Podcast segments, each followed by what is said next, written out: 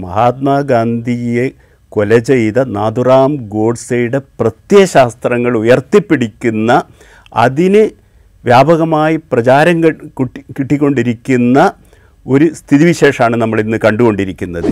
മനസ്സാക്ഷിയെ ബാധിക്കാത്ത തരത്തിൽ മരവിപ്പി മരവിപ്പിച്ച് കളയുന്നതിൽ നമ്മുടെ മാധ്യമങ്ങൾക്കും വലിയൊരു പങ്കുണ്ട്. നമ്മുടെ രാജ്യം എങ്ങോട്ട് പോകുന്നു? നമ്മുടെ ജനാധിപത്യം മതേതരത്വം ഒക്കെ ഐസിയുരാവുന്ന ഘട്ടത്തിൽ അത് കണ്ണു തുറന്നൊന്ന് കാണുക ചർച്ച ചെയ്യുക എന്നുള്ളൊരു രീതിയിൽ നമ്മൾ ഇനിയും എത്തിയിട്ടില്ല എന്നുള്ളത് കൊണ്ട് സങ്കടകരമാണ്. ഹിന്ദുത്വ വർഗീയത അധികാരത്തിൽ അതിന്റെ രണ്ടാം മൂഴം പിന്നിടുകയാണ്. മൂന്നാം മൂഴം ഉറപ്പിക്കുന്നു എന്നവർ അവകാശപ്പെടുകയും ചെയ്യുന്നു. അതിലേക്കുള്ള യാത്രയിൽ രാജ്യം എത്തി നിൽക്കുമ്പോൾ അസഹിഷ്ണുതയുടെ പ്രകടനങ്ങൾ പാർലമെന്റിനുള്ളിൽ പോലും കാണുന്ന കാഴ്ചയാണ് നമ്മൾ കണ്ടുകൊണ്ടിരിക്കുന്നത്. ബി എസ് പിയുടെ ഡാനിഷ് അലി എന്ന ലോക്സഭാംഗത്തെ പരസ്യമായി അദ്ദേഹത്തിന്റെ വിശ്വാസത്തെയും മതത്തെയും അധികരിച്ചുകൊണ്ട് ആക്ഷേപിക്കാൻ ഒരു ബി ജെ പിയുടെ പ്രതിനിധി പാർലമെന്റിനുള്ളിൽ ലോക്സഭയുടെ ഉള്ളിൽ തയ്യാറാവുന്നു. അതിനുശേഷം ലോക്സഭാ സ്പീക്കർ അതിൽ നീരസം പ്രകടിപ്പിച്ചു എന്ന വാർത്ത വരുന്നു. ബി ജെ പി കാരണം കാണിക്കൽ നോട്ടീസ് നൽകി എന്ന വാർത്ത വരുന്നു. പ്രതിരോധമന്ത്രി രാജ്നാഥ് സിംഗ് നിങ്ങൾക്ക് നിങ്ങളെ വേദനിപ്പിച്ചുവെങ്കിൽ ക്ഷമ ചോദിക്കുന്നു അല്ലെങ്കിൽ ഖേദം പ്രകടിപ്പിക്കുന്നു എന്ന് പറയുന്നു. ക്ഷമ ചോദിക്കില്ല ഖേദം പ്രകടിപ്പിക്കുന്നു എന്ന് പറയുന്നു. ഇതിന്റെ തൊട്ടുപിറകെ നമ്മൾ കാണുന്നത് രാജസ്ഥാനിലെ ടോങ്ക് എന്ന് പറയുന്ന മണ്ഡലത്തിന്റെ ചുമതലയിലേക്ക് രമേഷ് ബിധുരി എന്ന ഈ അധിക്ഷേപം ലോക്സഭയിൽ ചൊരിഞ്ഞ വ്യക്തിയെ നേതാവിനെ ടോങ്ക് എന്ന മണ്ഡലത്തിന്റെ ചുമതല ബി ജെ പി നൽകുന്ന കാഴ്ചയാണ് നമ്മൾ കാണുന്നത്. ടോങ്ക് എന്ന് പറയുമ്പോൾ ആ മണ്ഡലത്തിന് ഒരു സവിശേഷ പ്രാധാന്യമുണ്ട്. ടോങ്കിന്റെ ആകെ വോട്ടർമാരിൽ ഏതാണ്ട് നാൽപ്പത്തിയേഴ് ശതമാനം മുസ്ലിങ്ങളാണ്. അൻപത് ശതമാനത്തോളം ഹിന്ദുക്കളും.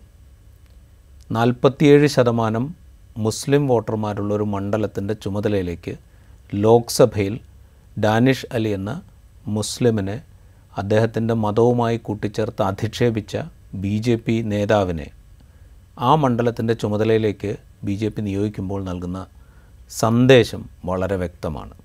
അതിനോടൊപ്പം മറ്റ് പല സംഭവങ്ങളും രാജ്യത്ത് സമീപകാലത്ത് നമ്മൾ കാണുന്നുണ്ട്.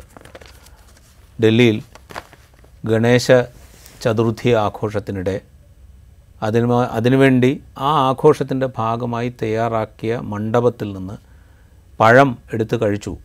അത് മോഷണമാണ് എന്ന് ആരോപിച്ചുകൊണ്ട്. അത് പഴം എടുത്ത് കഴിച്ചോന്നറിയില്ല മോഷ്ടിച്ചോന്നറിയില്ല ഒന്നും ഒരു വ്യക്തതയുമില്ല. ഒരു മുസ്ലിം ചെറുപ്പക്കാരനെ ജനക്കൂട്ടം അവിടുത്തെ ഒരു പോസ്റ്റിൽ കെട്ടിയിട്ട് തല്ലി കൊന്നു. വെസ്റ്റ് ബംഗാളിൽ ഒരു ദളിത് ബാലനാണ് ഭക്ഷണം മോഷ്ടിച്ചു എന്ന ആരോപണത്തിന്റെ പേരിൽ ആൾക്കൂട്ടത്തിന്റെ മർദ്ദനമേറ്റ് ജീവൻ പൊലിഞ്ഞത്. ഉജ്ജയിനിൽ മധ്യപ്രദേശിലെ ഒരു ബാലിക പന്ത്രണ്ട് വയസ്സുകാരി ക്രൂരമായ ബലാത്സംഗത്തിന് ഇരയായതിനു ശേഷം തന്നെ രക്ഷിക്കണം അല്ലെങ്കിൽ തനിക്ക് അഭയം തേടിക്കൊണ്ട് തന്നെ രക്ഷിക്കാൻ ആവശ്യപ്പെട്ടുകൊണ്ട് ഒരു മണിക്കൂറോളം തെരുവിലലയുന്നതിന്റെ കാഴ്ച. പല വീടുകളിലും മുട്ടി തന്നെ ആശുപത്രിയിലെത്തിക്കാനോ പോലീസിന്റെ അടുത്ത് എത്തിക്കാനോ ഒക്കെ ആവശ്യപ്പെടുന്ന കാഴ്ച നമ്മൾ കണ്ടു. ആരും സഹായിക്കാനില്ലാതെ ഒരു മണിക്കൂറോളമാണ് ആ, ആ ബാലികയ്ക്ക് തെരുവിലലയുന്നത് ഇങ്ങനെ പല കാഴ്ചകൾ രാജ്യത്തിന്റെ പല ഭാഗങ്ങളിൽ നിന്ന് നമ്മൾ കണ്ടുകൊണ്ടിരിക്കുകയാണ്. അസഹിഷ്ണുതയുടെ അതിക്രമത്തിന്റെ അവയോടൊക്കെ നിസ്സംഗമായി പ്രതികരിക്കുന്ന ജനവിഭാഗത്തിന്റെ ഒക്കെ കാഴ്ച നമ്മൾ കണ്ടുകൊണ്ടിരിക്കുകയാണ്. ഇതേക്കുറിച്ചാണ് ഇൻസൈറ്റിൽ നിന്ന് സംസാരിക്കുന്നത്. നമുക്കൊപ്പം ഉള്ളത് കവിയും കഥാകൃത്തും ഒക്കെ ആയ സാഹിത്യകാരൻ പി കെ പറക്കടമാണ് സ്വാഗതം. നമ്മളിതിനെക്കുറിച്ച് സംസാരിക്കുമ്പോൾ ആദ്യം നമുക്ക് പാർലമെന്റിനകത്ത് നിന്ന്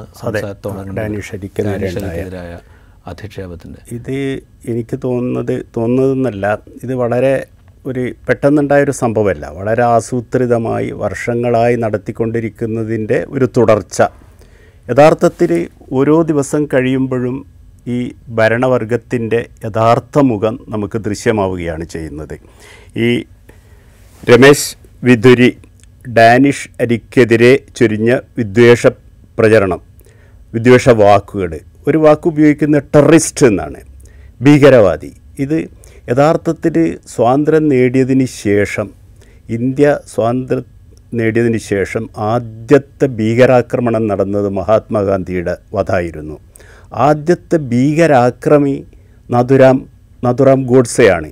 പക്ഷേ ഇവിടെ ഒരു പ്രത്യേക മതത്തിന് നേരെയാണ് ഒരു പ്രത്യേക മതത്തിൽപ്പെട്ട ആളെയാണ് മുസ്ലിങ്ങളെയാണ് ഉപയോഗിക്കുന്ന ഒരു പദമാണ് ടെററിസ്റ്റ് എന്ന് ഉള്ളത്. അത് നമ്മളെ ഒരു പൊതുബോധവും അങ്ങനെയായി തീർന്നിരിക്കുന്നു എന്നുള്ളതാണ് ഏറെ സങ്കടകരമായ വസ്തുത. ഇപ്പോൾ ഹിന്ദുത്വ ഭരണത്തിന്റെ പരീക്ഷണശാലയായ യു പിയിൽ നിന്നാണ് ഡാനിഷലി വിജയിച്ചു വരുന്നത്. അതും അറുപത്തി മൂന്നായിരത്തിൽ ചില്ലാനും വോട്ടുകളുടെ ഭൂരിപക്ഷത്തോടെ അവിടുന്ന്. അതേ ഈ രമേശ് വിധുരിയുടെ ബയോഡാറ്റയും ഭൂതകാലവും നമ്മൾ പരിശോധിക്കുമ്പോൾ അയാൾ ഒരു ആർ എസ് എസ്സുകാരനായിരുന്നു ചെറുപ്പം മുതലേ.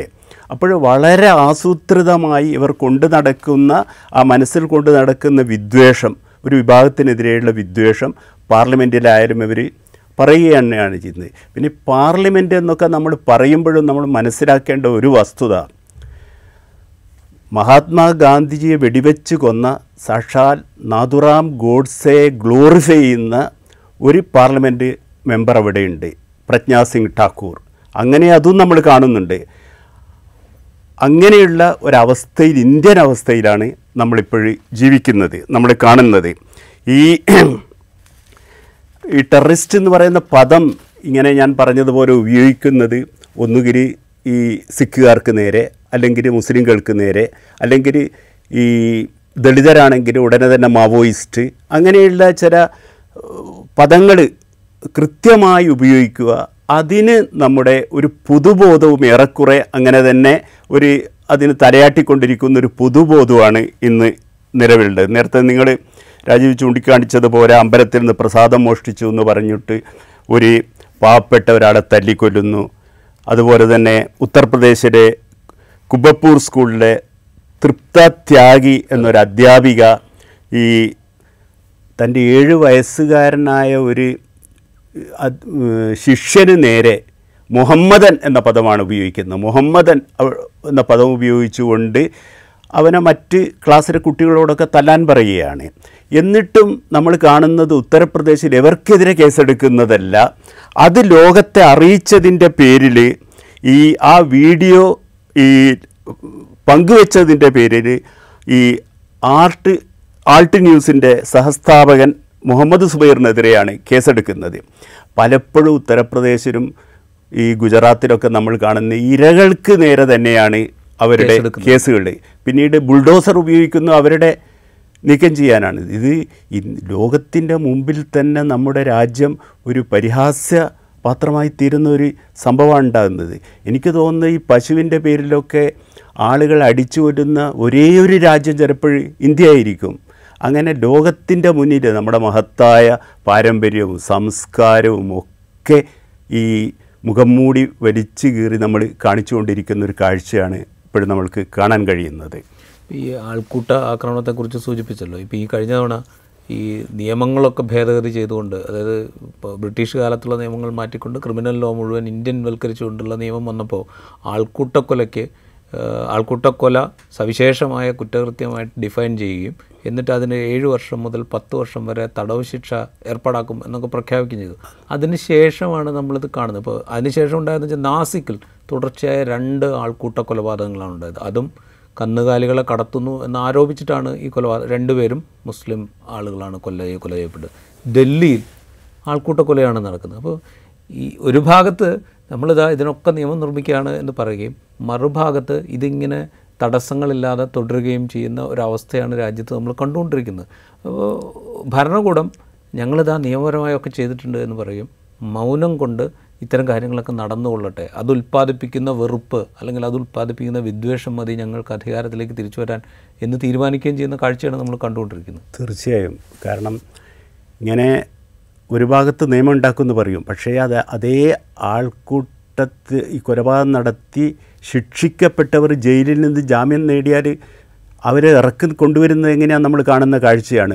പൂമാല അണിയിച്ച് ആഘോഷമായിട്ടാണ് അവരെ കൊണ്ടുവരുന്നത്. അത് മാത്രമല്ല അത് സുപ്രീം കോടതി വരെ അത്ഭു പിന്നെ നിരീക്ഷിക്കുന്ന ചോദ്യം ചെയ്യുന്ന തരത്തിൽ ഈ ബിൽക്കീസ് ബാനുവിന്റെ കൊലയാളികളെയൊക്കെ കൊണ്ടുവന്നത് നമ്മൾ കണ്ടു. എന്ന് പറഞ്ഞാൽ പരസ്യമായി ഞങ്ങൾക്ക് ഞങ്ങൾ ഇങ്ങനെ തന്നെയാണ് ഇതിലേക്കാണ് ഞങ്ങളുടെ പോക്ക് എന്ന് പറഞ്ഞുകൊണ്ടുള്ള ഈ വൈവിധ്യങ്ങളെ തകർക്കുക ഈ സാംസ്കാരികമായ ഫെഡറലിസത്തെ തകർക്കുക അതിനൊക്കെ എന്നിട്ട് ഒരു ആ ഒരു രീതിയിലുള്ള ഹിന്ദുത്വവൽക്കരണ രാഷ്ട്രത്തിലേക്ക് നീങ്ങിക്കൊണ്ടിരിക്കുന്ന കാഴ്ചയാണ് യഥാർത്ഥത്തിൽ നമ്മൾക്ക് കണ്ടു കണ്ടു കണ്ടുകൊണ്ടിരിക്കുന്നത്. ഈ വിദ്വേഷ പ്രചരണം യഥാർത്ഥത്തിൽ ഇന്നോ ഇന്നലെയോ തുടങ്ങിയതല്ല. ഇതിനു മുമ്പ് നമ്മൾ ഡൽഹിയിൽ ഈ ഐതിഹാസികമായി ഈ പൗരത്വ ഭേദഗതി നിയമ നിയമത്തിനെതിരായ സമരം നടന്നു. അവിടെ എന്താ ഗോലിമാരോ എന്ന് പറഞ്ഞ് പരസ്യമായി അവരുടെ വെടിവെച്ച് കൊല്ലാൻ ആക്ഷേപിക്കുകയാണ് ചെയ്യുന്നത്. അവർക്ക് യാതൊരുവിധ പ്രശ്നങ്ങളുമില്ല. അവർ സംരക്ഷിക്കപ്പെടുന്നു. ഈ സമരം രക്ഷിക്കപ്പെടുന്നത് മാത്രമല്ല ആ ആഹ്വാനം നൽകിയ ഒരാൾ ഇപ്പോൾ കേന്ദ്ര ക്യാബിനറ്റ് മന്ത്രിയാണ്. ആദ്യം സഹമന്ത്രിയായിരുന്നു പിന്നീട് അദ്ദേഹത്തിന് പ്രൊമോഷൻ അതെ ഇവർക്ക് അത് അത് അത് അത് ശരിയാണ് നിങ്ങൾ പറഞ്ഞത്. ഇപ്പോൾ ഈ രമേശ് ബിദുരി മാത്രമല്ല ഇങ്ങനെയുള്ള ആൾക്കാരൊക്കെ അംഗീകരിക്കപ്പെടുകയും അവർക്ക് കൂടുതൽ സ്ഥാനമാനങ്ങൾ കിട്ടുകയും ചെയ്യുന്ന ഒരു ഇന്ത്യയാണ് നമ്മൾ കണ്ടുകൊണ്ടിരിക്കുന്നത്. ഭയാനകമായ ഒരു കാഴ്ചയാണ്. അത് പതുക്കെ പതുക്കെ ആ ഒരു രീതിയിലേക്ക് നമ്മുടെ നാട്ടിനെ മാറ്റിക്കൊണ്ടുവരിക. ഗുജറാത്തിലെ ഒരു സ്കൂളിൽ ഈ പ്രസംഗ വിഷയം ഈ Nathuram Godse my ideal or hero എന്ന് പറഞ്ഞായിരുന്നു. നാഥുറാം ഗോഡ്സെ എന്റെ ആദർശ പുരുഷൻ എന്നായിരുന്നു പ്രസംഗ മത്സരത്തിന്റെ വിഷയം. പരസ്യമായി പത്രങ്ങളിലൊക്കെ വന്നതാണ്. ആ ഒരു രീതിയിലേക്ക് കാര്യങ്ങൾ നീങ്ങിക്കൊണ്ടിരിക്കുക. യഥാർത്ഥത്തിൽ ഇപ്പോഴിത് ഇതിന് വലിയ അത്ഭുതമില്ല. കാരണം മഹാത്മാഗാന്ധിയെ കൊല ചെയ്ത നാഥുറാം ഗോഡ്സെയുടെ പ്രത്യയശാസ്ത്രങ്ങൾ ഉയർത്തിപ്പിടിക്കുന്ന അതിന് വ്യാപകമായി പ്രചാരം കിട്ടി കിട്ടിക്കൊണ്ടിരിക്കുന്ന ഒരു സ്ഥിതിവിശേഷമാണ് നമ്മൾ ഇന്ന് കണ്ടുകൊണ്ടിരിക്കുന്നത്. ആ ഒരു രീതിയിലേക്ക് കാര്യങ്ങൾ നീങ്ങിക്കൊണ്ടിരിക്കുക. ജയൻ ഇതിനു മുമ്പ് നമ്മൾക്കറിയാം ജെ എൻ യുവിൽ നടന്നത് ജാമ്യ മില്യയിൽ നടന്നത് ഈ ആസാദി സ്വാതന്ത്ര്യ എന്ന് ഒരു മുദ്രാവാക്യം പോലും വിളിക്കാൻ പാടില്ലാത്ത തരത്തിൽ ഈ സുഖ് ബുക്ക് മാരീസെ ആസാദി മനുവാദ് സെ ആസാദി എന്നൊക്കെ മുദ്രാവാക്യം വിളിച്ചതിന് അവരുടെ കുറ്റം രാജ്യദ്രോഹമാണ്. വെറുതെ അല്ല സ്വാതന്ത്ര്യം എന്ന ഒരു വാക്ക് ഉച്ചരിക്കുന്നതിന് രാജ്യദ്രോഹ കുറ്റം ചുമത്തുന്ന ഒരു ഘട്ടത്തിലേക്ക് നമ്മൾ എത്തപ്പെട്ടിരിക്കുന്നു എന്നുള്ളതാണ് അത് ഇതിനെ എതിർക്കാൻ നമ്മളെ ബുദ്ധിജീവികൾ എഴുത്തുകാരൊക്കെ രംഗത്ത് വരുമ്പോൾ നമ്മൾ കാണുന്ന കാഴ്ച അതിനേക്കാൾ ഭീകരമാണ്. കൽബുർഗി പൻസാരെ നരേന്ദ്ര ദബാൽക്കർ. ദബോൽക്കർ ഗൗരി ലങ്കേഷ് എല്ലാവരും വെടിവെച്ച് കൊല്ലുകയാണ് നിന്ന് ഈ ഭയത്തിന്റെ ഒരു അന്തരീക്ഷം കൂടി സൃഷ്ടിക്കുക എന്നുള്ളത് ഫാസിസ്റ്റുകളുടെ കാലത്തെയും ഒരു തന്ത്രമാണ്. ഭയപ്പെടുത്തുക ചെറിയ തോതിലും വലിയ തോതിലും ഭയപ്പെടുത്തുക എന്നുള്ളത് തന്നെ. അതാണ് നമ്മൾ ഇന്ത്യയിൽ കണ്ടുകൊണ്ടിരിക്കുന്നത് യഥാർത്ഥത്തിൽ പറയുകയാണെങ്കിൽ. ഇത് പറയുമ്പോൾ ഈ ഭയത്തിന്റെ അന്തരീക്ഷം എന്ന് പറയുമ്പോൾ ഈ ഇപ്പം ഞാനീ പറഞ്ഞ സംഭവങ്ങൾ പാർലമെന്റിൽ ഡാനിഷ് അലിക്കെതിരായ അധിക്ഷേപം ഡൽഹിയിലെ ആൾക്കൂട്ട ആൾക്കൂട്ടത്തിന്റെ ആക്രമണത്തിൽ ഒരു ഒരു മുസ്ലിം ചെറുപ്പക്കാരനെ തല്ലിക്കൊല്ലുന്നത് പശ്ചിമ ബംഗാളിൽ ഒരു ദളിത് ബാലനെ തല്ലിക്കൊല്ലുന്നത് ഇതൊക്കെ നടക്കുമ്പോഴും ഉജ്ജയിനിൽ ആ പെൺകുട്ടിയുടെ ദുരവസ്ഥ ഇതൊക്കെ നടക്കുമ്പോഴും ഇത് വലിയ തോതിൽ ഇപ്പം നേരത്തെ ആൾക്കൂട്ട കൊലപാതകങ്ങളൊക്കെ ഉണ്ടായിരുന്ന സമയത്ത് വലിയ ഇമോഷൻ വലിയ പ്രതിഷേധം വലിയ എന്താ പറയുക രോഷം ജനങ്ങളുടെ ഭാഗത്തു ഭാഗത്തുനിന്നോ മാധ്യമങ്ങളുടെ ഭാഗത്തു ഭാഗത്തുനിന്നോ ഒക്കെ ഉണ്ടാവുമായിരുന്നു. ഇപ്പോൾ അതൊന്നും ഉണ്ടാകാത്ത വിധത്തിൽ ഇതങ്ങ് ഇതാണ് ഒരു നടപ്പ് രീതി എന്നുള്ള മട്ടിലേക്ക് വളരെ നിസ്സംഗമായി ഇതിനെ സ്വീകരിക്കുന്ന ഒരു അവസ്ഥയിലേക്ക് മാറിയിട്ടുണ്ടോ. എനിക്ക് തോന്നുന്നത് ഇതിനൊരു വലിയ ഒരു കാരണം നമ്മുടെ മീഡിയകൾ ഇതിലൊരു വലിയ പങ്ക് വഹിക്കുന്നുണ്ട്. ഈ ഉത്തരേന്ത്യൻ മീഡിയകളുടെ കഥകൾ നമ്മൾക്കറിയാം കൃത്യമായിട്ട്. ഇപ്പോൾ ഈ പ്രതിപക്ഷ പാർട്ടികൾ ബഹിഷ്കരിക്കേണ്ടടുത്ത് വരെ എത്തിയ തരത്തിലുള്ള പതിനാല് മീഡിയകളുടെ പേരും അവരുടെ അവതാരകരെ കുറിച്ചിട്ടൊക്കെ നമ്മൾ പറഞ്ഞു. പക്ഷെ മൊത്തം തന്നെ ഇത്തരം വാർത്തകളെ അധികം പ്രാധാന്യം കൊടുക്കാതിരിക്കുകയും ഇന്ത്യയുടെ യഥാർത്ഥത്തിൽ ഇന്ത്യയെ നശിപ്പിക്കുന്നത് എന്താണ് എന്ന് കാണാതിരിക്കുകയും അപ്രധാനമായ കാര്യങ്ങളിൽ രമിക്കുകയും ചെയ്യുന്ന ഒരു കാഴ്ച നമ്മൾക്ക് എവിടെയും കാണാം. നമ്മൾ ഉത്തരേന്ത്യ മാത്രം പറയേണ്ട കേരളത്തിൽ പോലും ഇപ്പോൾ നമ്മുടെ ചാനൽ ചർച്ചകൾ മിക്കവാറും എടുത്തു നോക്കിയാൽ കാണാവുന്നത് കേരള ഭരണത്തെക്കുറിച്ച് മൂന്ന് പേരിരുന്ന് തർക്കിക്കുന്നതാണ്. കേരളത്തിലെ കാര്യങ്ങൾ ചെറിയ ചെറിയ കാര്യങ്ങൾ അല്ലെങ്കിൽ അഴിമതി അല്ലെങ്കിൽ വലിയ കാര്യങ്ങളായിരിക്കും. കേരളത്തെ കുറിച്ച് ഈ കേന്ദ്രത്തെ പിന്നെ എന്താണ് ഈ വേദനിപ്പിക്കുന്ന തരത്തിലുള്ള ഒരു കാര്യവും നമ്മൾ ചർച്ച ചെയ്യാൻ പോകില്ല. അത് കഴിയുന്നതും നമ്മൾ അതിൽ നിന്ന് വിട്ടുനിൽക്കുന്ന ഒരവസ്ഥ. നമ്മുടെ മീഡിയകൾ ഇതിൽ ഈ പൊതുബോധം സൃഷ്ടിക്കുന്നതിൽ വലിയ പങ്ക് വഹിച്ചിട്ടുണ്ട് എന്നാണ് എനിക്ക് തോന്നുന്നത്. ഇപ്പോൾ മീഡിയയുടെ കാര്യം പറഞ്ഞുകൊണ്ട് ഇപ്പോൾ നമ്മൾ ഡൽഹിയിൽ യു പി എ സർക്കാർ അധികാരത്തിലിരിക്കുമ്പോൾ വളരെ ദാരുണമായ ഒരു ബലാത്സംഗത്തിന്റെ ബലാത്സംഗം നടക്കുകയും ഒരു പെൺകുട്ടി മരിക്കുകയും ചെയ്തു. വലിയ രോഷമാണ് രാജ്യമെമ്പാടും ഉയർത്തപ്പെട്ടത്. അതിൽ മാധ്യമങ്ങൾ വലിയ പങ്ക് വഹിച്ചിരുന്നു. ഇവിടെ നമ്മളൊന്ന് നോക്കുക. ഉജ്ജയിനിൽ ഒരു പെൺകുട്ടി പന്ത്രണ്ട് വയസ്സുള്ള ഒരു പെൺകുട്ടി ക്രൂരമായ ബലാത്സംഗത്തിനിരയാവുന്നു. ആ പെൺകുട്ടി തെരുവ് മുഴുവൻ നടന്നിട്ട് വീടുകളിൽ തട്ടി എന്നെ രക്ഷിക്കണം എന്ന് പറയുമ്പോൾ ആരും തിരിഞ്ഞു നോക്കാതിരിക്കുന്നു. ഒരു മനുഷ്യൻ അവരോട് കൈകൊണ്ട് പോകാൻ പറയുന്നു. അവസാനം ഒരു ഒരു മണിക്കൂർ ഫുട്ടേജ് ഉണ്ട് എന്നാണ് പറയുന്നത് സി സി ടി വി പെൺകുട്ടി തെരുവിലൂടെ നടക്കുന്നതിന്റെ ഒരു മണിക്കൂർ ഫുട്ടേജ് ഉണ്ട് സി സി ടി വിയുടെ ഒരു രോഷപ്രകടനവും രാജ്യത്ത് ഒരു ഭാഗത്തുനിന്നും ഉണ്ടായില്ല. ഒരു മീഡിയയും കേരളത്തിലടക്കമുള്ള മാധ്യമങ്ങൾ ഇതൊരു വലിയ സംഭവമായിട്ട് വലിയ മനസ് മനുഷ്യ മനസ്സിനെ വേദനിപ്പിക്കുന്ന നമുക്ക് ഷോക്കിംഗ് ആയിട്ടുള്ളൊരു സംഭവമായിട്ട് നമ്മൾ ഡിസ്കസ് ചെയ്ത് പോലുമില്ല. തീർച്ചയായും രാജീവ് പറഞ്ഞത് ശരിയാണ് കാരണം ഇതിൽ എനിക്ക് പറയാനുള്ളത് നമ്മുടെ മാധ്യമങ്ങളെയും വിചാരണ ചെയ്യേണ്ട കാലം അതിക്രമിച്ചിരിക്കുന്നു എന്നുള്ളതാണ് ഇപ്പോൾ ഇത് മാത്രമല്ല ഇപ്പോൾ ഇങ്ങനെയുള്ള സംഭവങ്ങൾ റിപ്പോർട്ട് ചെയ്യാൻ പോകുന്നത് വരെയാണ് രാജ്യദ്രോഹികളായിട്ട് പിടിച്ച് അറസ്റ്റ് ചെയ്യുന്നത്. ഉദാഹരണം. എത്ര കാലം കിടക്കേണ്ടി വന്നു അതാണ് സംഭവിക്കുന്നത്. അങ്ങനെയുള്ള സംഭവങ്ങൾക്കല്ല ആ സംഭവങ്ങൾ ലോകത്ത് അറിയിക്കാൻ പോകുന്ന റിപ്പോർട്ടർക്ക് പോലും രാജ്യദ്രോഹ കുറ്റം ചുമത്തുന്ന ഒരു കാലമാണിത്.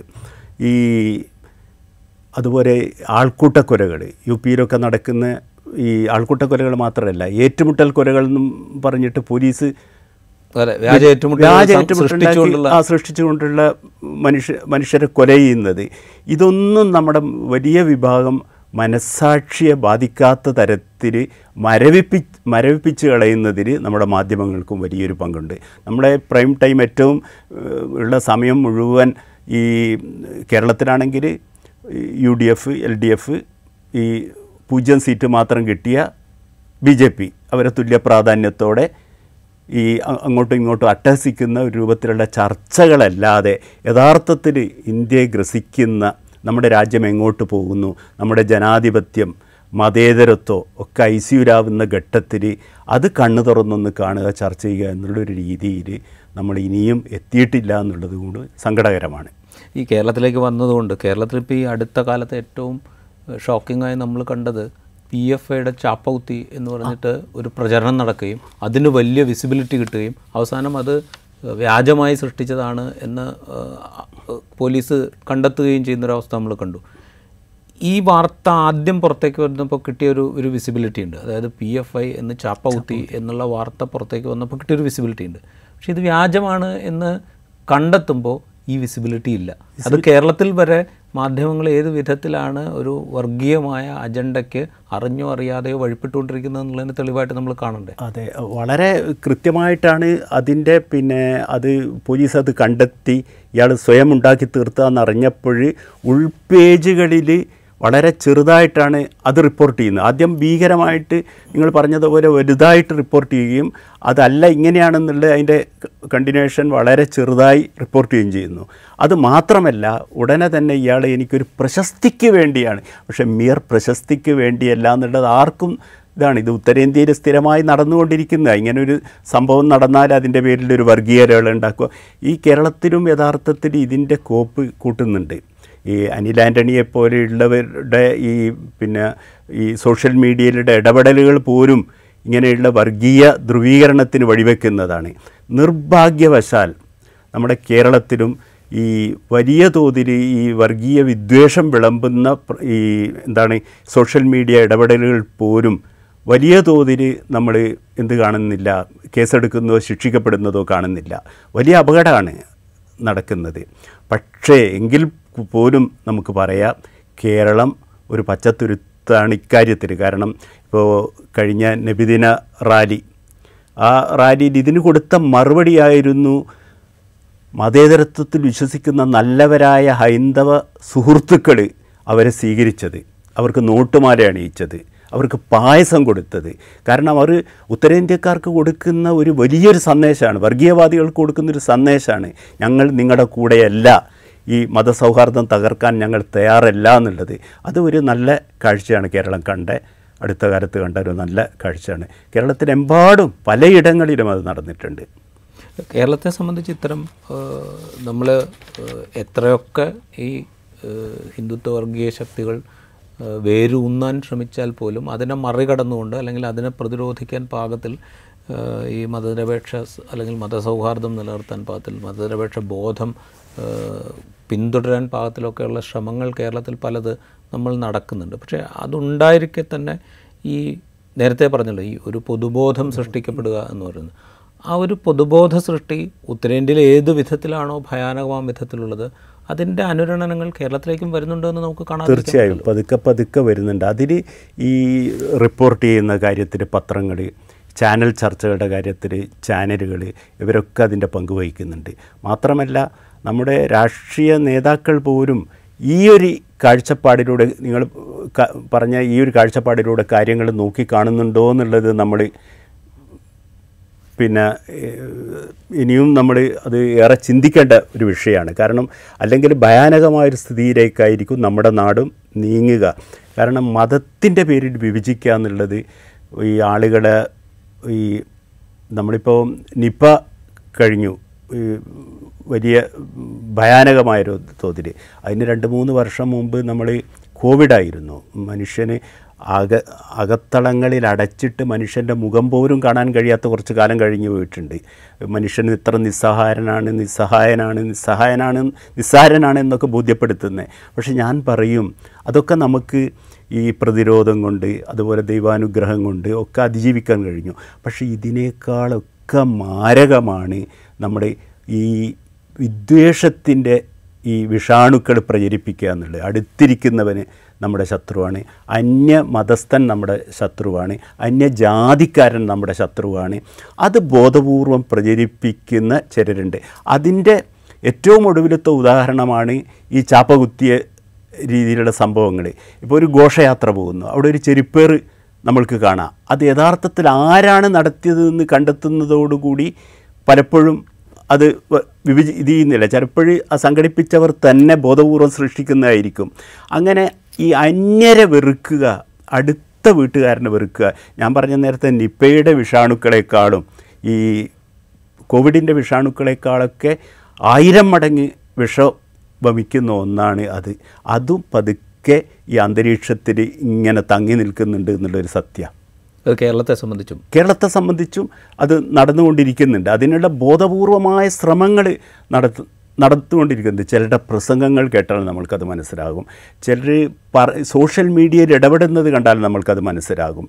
ഈ നേരത്തെ ഡാനിഷ് അലി എന്നുള്ള പേര് നോക്കി ഈ സച്ചിദാനന്ദന്റെ ഒരു കവിതയുണ്ട്. ഈ പിന്നെ എന്റെ പേര് അവസാനം അത് അവസാനിക്കുന്നതിന് മുസ്ലിം പറഞ്ഞ പിന്നെ എങ്ങനെ ഞാനിങ്ങനെ ഒരു ഭീകരവാദിയായി എന്നുള്ളത് ഒരു പേര് മതി അത് അത് മാത്രം മതി എന്നുള്ളത് അതുപോലെ ഈ പേര് നോക്കിയിട്ട് മതം നോക്കിയിട്ട് ജാതി നോക്കിയിട്ട് ഒക്കെ നടക്കുന്ന ഈ ഒരു രീതിയിലുള്ള അവസ്ഥ.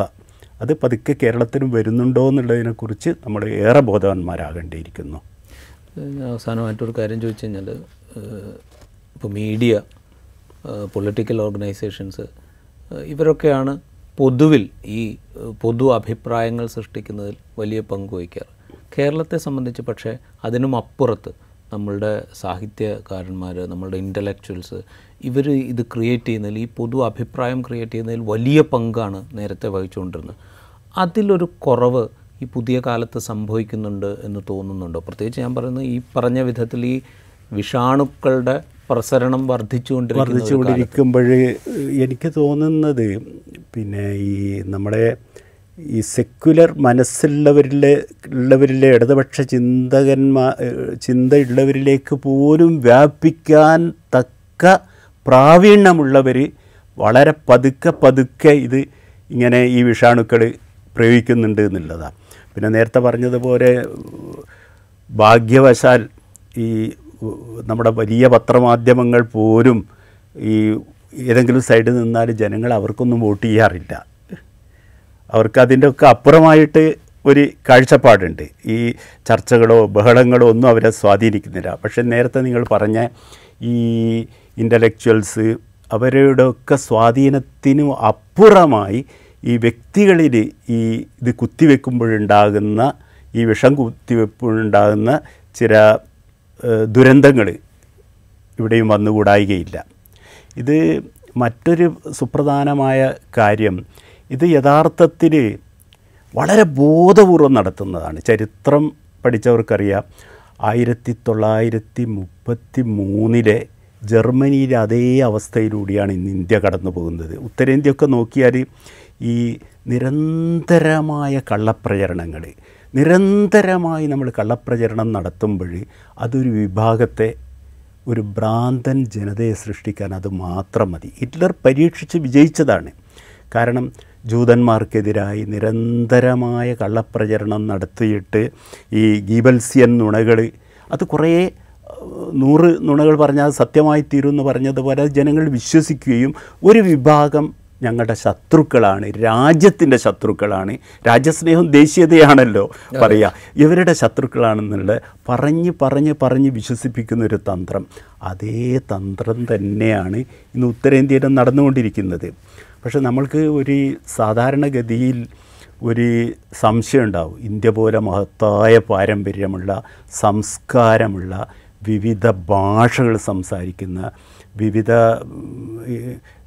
ഗോത്രവിഭാഗങ്ങളും ഒരുപാട് എന്താണ് ബഹുത്വമുള്ള ബഹുസ്വരത ഉള്ള ഒരു സമൂഹത്തിൽ ഇതൊക്കെ നടക്കുമെന്നുള്ളത് പക്ഷേ നമ്മളെക്കാളൊക്കെ ഈ കലാകാരന്മാർ ഇന്റലക്ച്വൽസ് ഒക്കെ ഉള്ളൊരു രാജ്യമായിരുന്നു.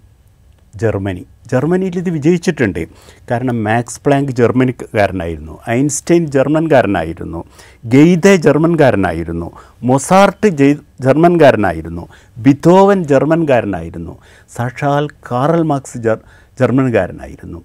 ആ ജർമ്മനിയിൽ ഈ നിരന്തരമായ നുണപ്രചരണം നമ്മുടെ നാട്ടിൽ യഥാർത്ഥത്തിൽ നടക്കുന്നത് ഈ നുണപ്രചരണങ്ങളല്ലേ? അത് അന്ന് ഗീബൽസ് നടത്തിയത് ഇന്ന് നമ്മൾ വാട്സപ്പിലൂടെ നടത്തുന്നു എന്നുള്ള ഒരു വ്യത്യാസം മാത്രമേ ഉള്ളൂ. സത്യമല്ലാത്ത എത്ര വാട്സപ്പ് ഈ വർഗീയത വളർത്തുന്ന ഉണ്ടാക്കുന്ന വാട്സപ്പ് സോഷ്യൽ മീഡിയയിൽ എത്ര എത്രയാണ് നമ്മൾ പ്രചരിക്കുന്നത്. ആ ഒരു മുപ്പത്തി മൂന്നിൽ ജർമ്മനിയുടെ ഒരു ആവർത്തനം ഇവിടെ നടന്നുകൊണ്ടിരിക്കുന്നു എന്നുള്ളത് ഒരു സത്യ. ഇത് പറയുമ്പോൾ ഈ ജർമ്മനിയുമായിട്ടുള്ള താരതമ്യം ഫാഷിസവുമായിട്ടുള്ള താരതമ്യം ഇത് ഒരു യാഥാർത്ഥ്യമായിട്ട് നമ്മുടെ മുമ്പിലുണ്ട്. പക്ഷേ അതുണ്ടായിരിക്കെ തന്നെ ഇപ്പം നേരത്തെ പറഞ്ഞല്ലോ ഇന്ത്യ പോലെ ഇത്രയും വൈവിധ്യങ്ങളുള്ള വിവിധ ഭാഷ വിവിധ ഗോത്രങ്ങൾ വിവിധ ആചാരങ്ങൾ വിവിധ ഭക്ഷണങ്ങൾ ഇങ്ങനെ പലതരത്തിലുള്ള വൈവിധ്യമുള്ള ഒരു ഒരു ഒരു സൊസൈറ്റിയെ എത്രമാത്രം വിഷപ്രചരണം നടത്തിയാലും അതിനെ പൂർണമായും അങ്ങ് മാറ്റി തീർക്കുക എന്ന് പറയുന്നത് അത്ര എളുപ്പമായിരിക്കും. അത്ര അതിന് ജനങ്ങളുടെ ഈ ജാഗ്രത വേണം. പിന്നെ ഇപ്പോഴും ഞാൻ ശുഭാപ്തി വിശ്വാസമാണ്. കാരണം വലിയൊരു കർഷക മുന്നേറ്റം നമ്മൾ കണ്ടിട്ടുണ്ട്. എല്ലാ ദുഷ്പ്രവർ അടിച്ചമർത്താനുള്ള ശ്രമങ്ങൾ നടന്നിട്ടും വിജയിച്ചൊരു കർഷക പ്രക്ഷോഭം ഉണ്ടായിട്ടുണ്ട് ഇന്ത്യയിൽ.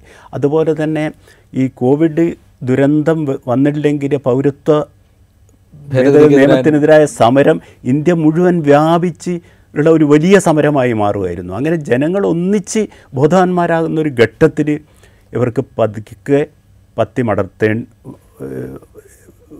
പത്തി താഴ്ത്തേണ്ടി വരും എന്നുള്ളത് ഒരു സത്യമാണ്. പിന്നെ മറ്റൊന്ന് ശരിക്കും യഥാർത്ഥത്തിൽ ഒരു ഭൂരിപക്ഷമല്ല ഇപ്പോഴും ഈ കക്ഷികൾക്കൊന്നും ഉള്ളത് പ്രതിപക്ഷം ഭിന്നിക്കുന്നു എന്നുള്ള ഇപ്പോൾ തന്നെ നേരത്തെ നിങ്ങൾ തുടങ്ങിയ ഡാനിഷ് അരിയുടെ സംഭവം തന്നെ നോക്കിയാൽ പ്രതിപക്ഷം ഒന്നിച്ചിട്ട് അതിനെ എതിർക്കുന്നു. പക്ഷേ ഡാനിഷ് അലി ഏത് പാർട്ടിക്കാരനാണോ ബി എസ് പി? മായാവതി എത്ര സൗമ്യമായിട്ടാണത് പറയുന്നത്. ഇവിടെയാണ് ഇവർ വിജയിക്കുന്നത്. കാരണം മായാവതി ദളിതരുടെ നേതാവാണ്. പിന്നോക്ക വിഭാഗക്കാരുടെ നേതാവാണ്. എന്നിട്ട് പറയുന്ന ഒരു ദൗർഭാഗ്യകരമായ സംഭവം എന്നുള്ള ഒരു ഇതിൽ ഒതുക്കുകയാണ് ചെയ്യുന്നത്. അവിടെയാണ് ഈ നമ്മുടെ മറ്റ് ഈ പ്രതിപക്ഷത്തിന്റെ ഐക്യം ഇല്ലാതാകുന്നതോടുകൂടിയാണ് ഇത് ഈ ഇവർ ഫാഷിസ്റ്റ് കക്ഷികൾ വിജയിക്കുന്നു എന്നുള്ളതൊരു സത്യം. ഈ ഒരു പ്രതീക്ഷ ഒരു പ്രതീക്ഷാ നിർഭരത ഇപ്പോഴുണ്ട് എന്ന് സൂചിപ്പിച്ചല്ലോ. അവിടെ ഇപ്പോൾ രാജ്യത്തെ പ്രതിപക്ഷ പാർട്ടികൾക്ക് അവർ പരസ്പരം ആശയപരമായി ഐക്യപ്പെടുന്നില്ലായിരിക്കാം. അവർ പരസ്പരം പലയിടങ്ങളിലും മത്സരിക്കുന്നുണ്ടായിരിക്കാം. ഇതൊക്കെ സംഭവിക്കുന്നതാണ് പക്ഷേ അവർക്ക് ഒരു കാര്യത്തിൽ ഒരു പക്ഷേ ഒരു ഏകാഭിപ്രായമുണ്ട്. കാരണം ഈ രാജ്യം ഒരു ജനാധിപത്യ മതനിരപേക്ഷ റിപ്പബ്ലിക്കായി തുടരണമെങ്കിൽ ഇന്നത്തെ അവസ്ഥയിൽ പറ്റില്ല എന്നുള്ള കാര്യത്തിൽ അവർക്കൊരു ഒരു ഏകാഭിപ്രായമുണ്ട്. ആ നിലയ്ക്കുള്ളൊരു യോജിപ്പ് ഇന്ത്യ എന്നുള്ള പേരിലൊരു സഖ്യമായിട്ട് നമ്മളുടെ മുമ്പിൽ ഇപ്പോൾ ഉണ്ട് എത്രമാത്രം പ്രതീക്ഷയാണ് ഒരു ഞാൻ ഒരു രാഷ്ട്രീയ നിരീക്ഷകൻ എന്നുള്ള നിലയിലോ പഴയ മാധ്യമപ്രവർത്തകൻ എന്നുള്ള നിലയിലോ അല്ല ഞാൻ ചോദിക്കുന്നത്. ഒരു കാൽപ്പനികനായ എഴുത്തുകാരൻ എന്നുള്ള നിലയിലാണ് ഞാൻ ചോദിക്കുന്നത്. ഇന്ത്യ എന്നുള്ളൊരു സഖ്യത്തിൽ എത്രമാത്രം പ്രതീക്ഷ വയ്ക്കുന്നുണ്ട്? എനിക്ക് നല്ല പ്രതീക്ഷയുണ്ട്. കാരണം ഇതല്ലാതെ മറ്റൊരു വഴിയില്ല. കാരണം ഇവർക്ക് ഇതല്ലെങ്കിൽ ഇനി അടുത്തൊരു തെരഞ്ഞെടുപ്പിൽ വീണ്ടും അധികാരത്തിൽ വരികയാണെങ്കിൽ വീണ്ടും ഒരു തെരഞ്ഞെടുപ്പ് തന്നെ ഉണ്ടാവുമോ എന്നുള്ള കാര്യം സംശയമാണ്. അങ്ങനെയുള്ളൊരു ഘട്ടത്തിലേക്ക് പോകുമ്പോൾ ഇവർക്കൊക്കെ ഒന്നിക്കാതെ വേറെ നിർവാഹമില്ല എന്നുള്ളതാണ് പിന്നെ മറ്റൊന്ന് ഇതിൽ നൂറ് ശതമാനം ആത്മാർത്ഥതയോടുകൂടി പ്രവർത്തിക്കുന്ന ഒരാളാണ് രാഹുൽ ഗാന്ധി. കോൺഗ്രസിന്റെ മറ്റ് നേതാക്കളെയൊക്കെ നമ്മൾക്ക് വിടാം. അങ്ങനെയുള്ള ഇതിനായി എന്തും ത്യജിക്കാൻ തയ്യാറായ ആൾക്കാരുണ്ട്. ആ ഒരു രീതിയിൽ ഈ ഇന്ത്യ സഖ്യം മുന്നേറിയിട്ടില്ലെങ്കിൽ വന്നിട്ടില്ലെങ്കിൽ ഇന്ത്യയുടെ ഭാവി തീർച്ചയായും ഇന്ത്യ തന്നെ നിലനിൽക്കുക എന്നുള്ള ഈ രീതിയിൽ ഒരു സെക്യുലർ ഡെമോക്രാറ്റിക് ഇന്ത്യ തന്നെ ഉണ്ടാവുമോ എന്നുള്ള കാര്യം സംശയമാണ്. അതുകൊണ്ട് തന്നെ നമ്മുടെ ഓരോരുത്തരുടെയും നിലനിൽപ്പിന് വേണ്ടിയിട്ടെങ്കിലും ഈ അടുത്ത തെരഞ്ഞെടുപ്പിൽ ഈ പ്രതിപക്ഷ കക്ഷികളുടെ ഐക്യം ഉണ്ടാവുകയും ഭാവിയിലെങ്കിൽ ഭാവിയിൽ ഒരു നമ്മൾ ഇതിന്റെ ഇരുളിനപ്പുറം ഒരു പ്രകാശത്തിന്റെ കൈ ഇത് നാളെ നമ്മൾ കാണുകയും ചെയ്യൂ എന്ന് വിശ്വസിക്കാനാണ് എനിക്കിഷ്ടം. അസഹിഷ്ണുതയുടെ പ്രകടനങ്ങൾ ഇങ്ങനെ രാജ്യത്ത് പല ഭാഗത്ത് പാർലമെന്റിനകത്ത് വരെ നമ്മൾ കാണുമ്പോഴും പ്രതീക്ഷയുടെ ചില വെളിച്ചങ്ങൾ നമ്മളെ കാത്തിരിക്കുന്നുണ്ട് എന്ന് സൂചിപ്പിക്കുകയാണ് എഴുത്തുകാരനായ Shri P K Parakkadavu thank you sir